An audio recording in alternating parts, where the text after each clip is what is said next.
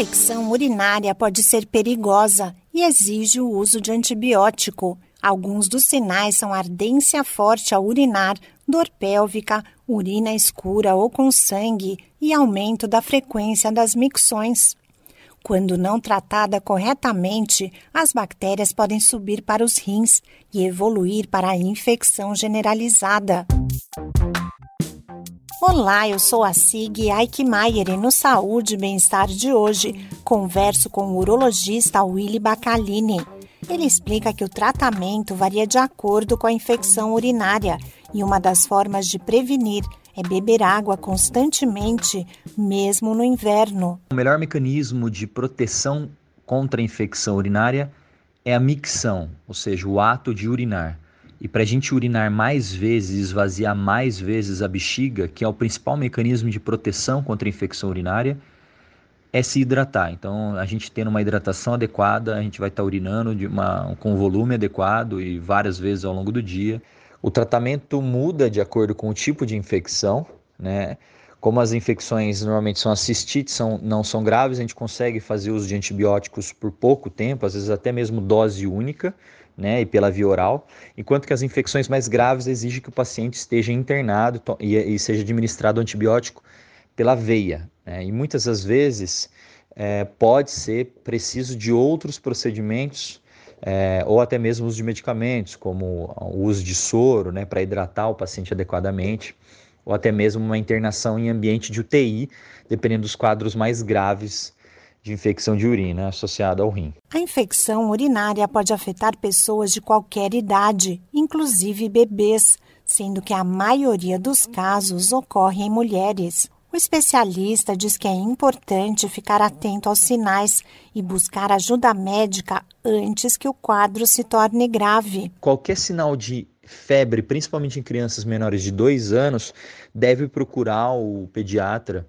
né, febre persistente, deve ser investigado se não pode ser uma infecção de urina é, é, escondida, né, uma infecção de urina que esteja passando desapercebido, é, porque a infecção de urina no desenvolvimento, na criança em desenvolvimento, principalmente nos primeiros anos de vida, ela já é um quadro bastante preocupante. As mulheres correm um maior risco de infecção urinária, principalmente por uma questão anatômica os micro-organismos que causam infecção urinária, eles normalmente vêm de uma região que é entre o ânus e a, a, a entrada da uretra.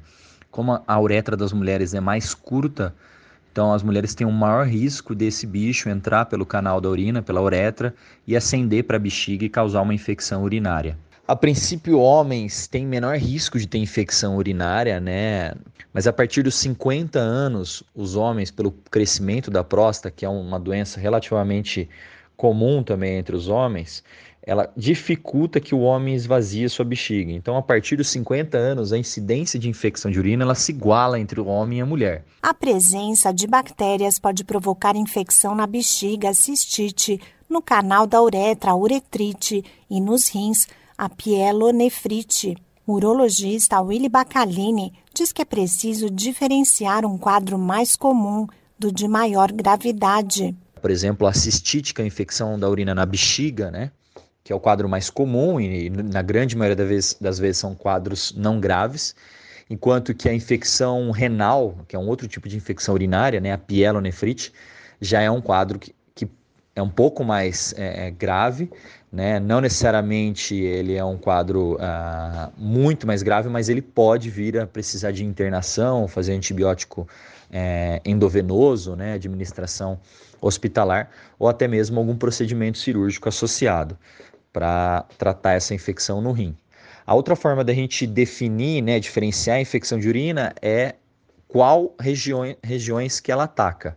Então, normalmente vem do IT, né, se ataca a uretra, é uma uretrite, né, que é mais considerado como uma, uma infecção genital, né, que é principalmente no homem. A infecção urinária é diagnosticada pelo médico com base na avaliação clínica e em exames de urina, entre eles a urocultura, que ajuda a identificar o microorganismo responsável para que possa ser feito tratamento adequado.